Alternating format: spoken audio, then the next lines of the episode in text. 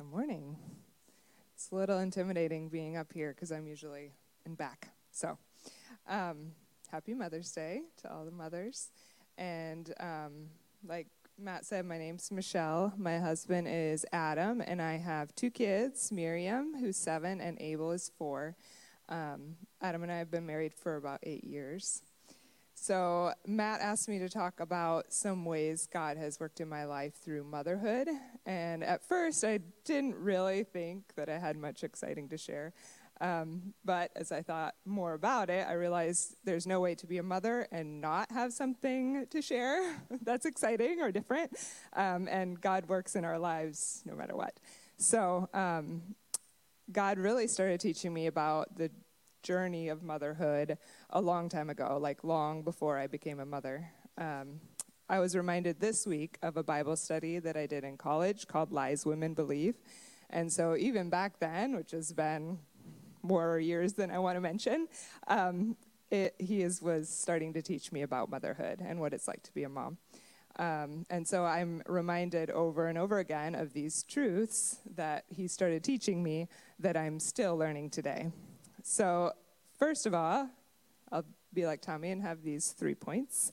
Um, first of all, I ultimately am not the one in control, and that is a good thing. Two, my emotions cannot be relied upon to guide me. And number three, I am a sinful human being, and my children are also sinful human beings. And so we struggle with a lot of the same challenges. So I wanted to give you a few examples of how God has shown me some of the lies I believed and um, how He's replaced those lies with His truth. So, about 12 years ago, I had just um, returned from spending two years in Guatemala with the Peace Corps, and I came back stateside and moved in with my sister because I didn't really have a plan for my life after coming back. Um, but she had two girls who were three and two at that time and was about to have her third baby. So I moved in to help her out and kind of s- stayed there. Ended up staying there for a year as their Tia and the second mommy. And that was such a blessing. So looking back on it now, God was showing me so much of what it meant to be a mother, um, just from my experiences with my nieces and nephew, and also from my sister. She's a pastor's wife and um, an excellent godly mother. So um, my nieces and nephew are really, really good kids. They're the best kids. So don't let these stories uh, shed a bad light on them because they really are very nice kids. But the couple times, a couple memories I can pinpoint um, that God was showing me things seem little, but they had a big impact on me. So the first one is the first time my niece stuck her tongue out at me when I had told her to do something. She turned around behind mommy's back and went, and so, which was not very characteristic of her, but at that point I realized, hmm, kids are sinful too. No matter how much you teach them, they still are sinful.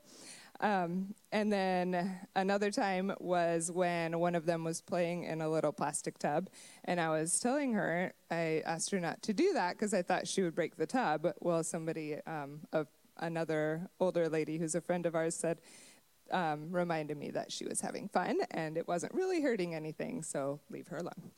So, what I learned from these moments um, is that I tend to be overly controlling when it comes to children. I like to expect them to act perfectly, and when they don't, I'm either frustrated or surprised by it, um, or my pride is hurt because I feel like they're being disrespectful to me on purpose and that it's a personal insult. So, the truth that God has revealed to me and is still revealing to me day after day um, is that children are sinful just like I am, and that when it feels like they're insulting me with their disobedience, they really are just acting like humans. And they're acting like I do um, with my pride and my sinfulness towards God every day. So God is still teaching me these lessons, and He's taught me these lessons of how I'm sinful and prideful for 40 years. So I don't know why it surprises me when children don't learn the lesson the first time and are still disobedient and sinful. So it's something that, like I said, God is still teaching me, and I'm still trying to teach my children. So, um, so also I want to mention with that, sometimes when children are disobedient, your emotions are so strong when it comes to kids. Um, and so God is working on me daily to help me to deny my fleshly instincts, to get frustrated, um, and to control my reactions to difficult situations because I cannot rely on my emotions to guide me. They are not a good guide. So God is helping me to um, learn to control those as well.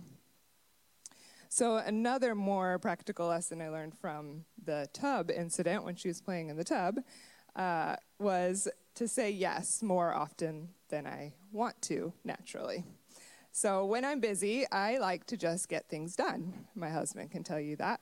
Um, but what I'm trying to learn is to slow down from my get it done sort of attitude and try to evaluate what my children are asking for and how they are behaving in a less adult like manner and um, see if what they're doing is not likely to hurt them or others. If it's not destroying property, then I ask myself, why not? And if the only reason for me saying no is that I don't feel like dealing with it, then I try to say yes most of the time.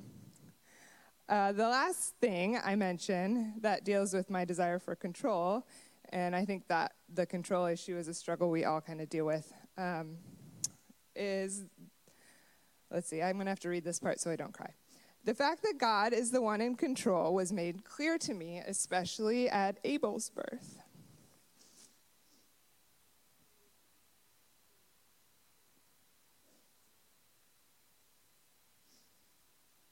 I didn't think I was going to cry, sorry. So, in the events that followed Abel's birth, I won't go into the whole story, but I'd be happy to talk to you personally later. Um, so, to be brief, the pediatrician who did his checkup thought that he, um, Abel was born, he had a seizure right after he um, was born, and he ended up staying five days in the NICU, where they found no evidence of anything that was wrong and nothing had ever happened. So, we are really thankful for the outcome. But the journey was really terrifying and quite, um, yeah, it was just terrifying. And uh, obviously, I still have some bitterness and some stuff going on from that. But God is so faithful, and He was in control of every detail. He had a purpose in allowing us to go through that. And I think that part of that purpose was a, a control check to show me yet again that I can't control things when it seemed like doctors, who I didn't really care to have in control, were controlling everything, God reminded me that my children are really His and that He loves and cares for them way more than I ever could. So when I consider God's character, His love, His power, His intimate knowledge of all aspects and all things, I'm comforted to know that I don't have to strive to be in control and that I can rest in Him and trust Him completely with my children. So I wanted to leave you with Psalm 139, which is my favorite psalm, um, and I'm tempted to read the entire thing for you. But in the interest of time, I will just share a few verses. And um, mamas, when you go home, you can look it up and, and meditate on, on Psalm 139. So starting in verse 13, for you formed me in my inward parts, you wove me together in my mother's womb. I will give thanks to you, for I am fearfully and wonderfully made. Wonderful are your works, and my soul knows it very well. My frame was not hidden from you when I was made in secret and skillfully wrought in the depths of the earth. Your eyes have seen my unformed substance, and in your book were written all the days that were adorned for me, ordained for me, when as yet there was not one of them. And in verse 23, search me, O God, and know my heart. Try me and know my anxious thoughts, and see if there is any hurtful way in me, and lead me in the everlasting way.